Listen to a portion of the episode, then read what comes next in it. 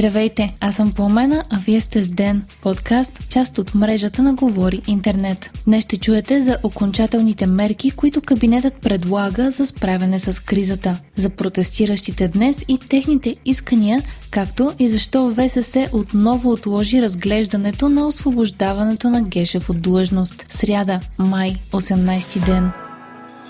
Тази сутрин управляващата коалиция представи пакет от 11 мерки, с които да се бори с продължаващият ръст на инфлацията. Разходите по предвидените мерки ще са около 2 милиарда лева, като част от тях включват увеличаване на минималната пенсия на 467 лева от сегашните 370 и ръст на пенсиите средно с 20%. 0% ДДС за хляб, като това намаление ще се компенсира с връщане на ДДС ДДС за бира и вино обратно на 20%, намаляване на ДДС за парно и топла вода на 9%, увеличаване на прага на регистрация по ДДС от 50 на 100 000 лева от началото на следващата година, облагане на свръхпечалбата на енергийните дружества, премахване на акциза на електрическата енергия, природният газ и метана, както и отстъпка в размер на 25 стотинки на литър за бензин и дизел за всички граждани до края на годината.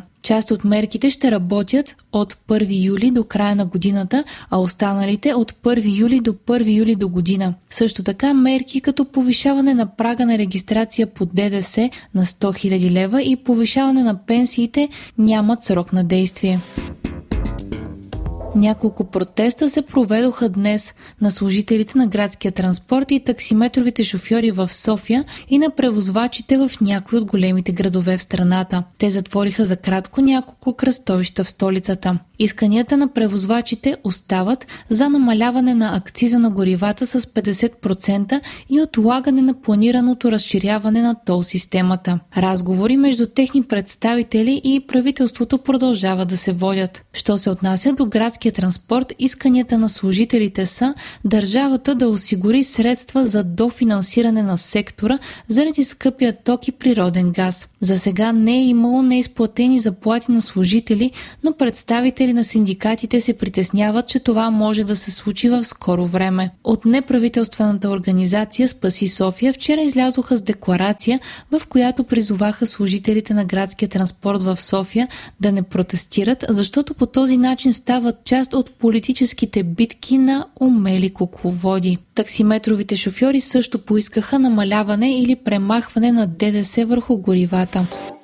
През последните 24 часа още 700 украински бойци са се предали и са напуснали завода Азов Стал, но лидерите им все още са вътре, съобщи Руското министерство на отбраната. Така общият брой на евакуираните военни наближава хиляда, пише Reuters. Украина се надява да успее да договори размяна на бойците срещу заловени руски военни. За сега обаче няма яснота дали това ще се случи, а руски политици призовават никога да не се случва, а бойците от Азов да бъдат съдени и дори екзекутирани. Швеция и Финландия официално са подали заявленията си за членство към НАТО по време на церемония в щаба на Алианса. Одобрението на всички 30 членки на Съюза може да отнеме до една година, коментират дипломати, а противопоставянето на Турция със сигурност ще осложни процеса. Генералният секретар на НАТО Йенс Столтенберг обаче смята, че проблемите могат да бъдат преодоляни. Същите сигнали идват и от Вашингтон. Висшият съдебен съвет отново отложи разглеждането на искането за предсрочно отстраняване на главният прокурор Иван Гешев. Отлагането е поискано, защото в момента има висящо дело в Върховният административен съд, свързано с исканията на министрите на правосъдието. По-конкретно става въпрос за това, че Надежда Йорданова обжалва отказа на ВСС да допусне до разглеждане всички основания, които е посочила в искането си за отстраняването изслушването на Гешев. ВСС единодушно взе решение да отложи разглеждането до окончателното произнасяне на Върховният административен съд по въпроса.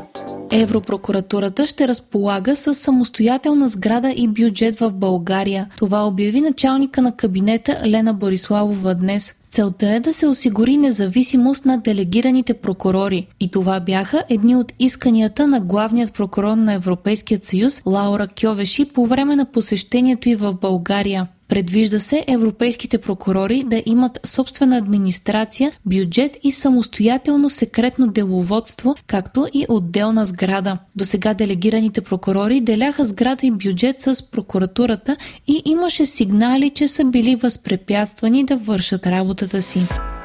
Евродепутатът от квотата на ДПС Илхан Кючук ще сезира Европейската комисия по повод език на омразата, използван в политическия дебат в България, а все по-често и в целият Европейски съюз. Конкретен повод за сигнала му е изказването на лидера на Възраждане Костадин Костадинов, в което той използва унизителни думи по отношение на вице-президента на САЩ Камала Харис. Костадинов се подигра с името на Харис и я обиди, наричайки я животно.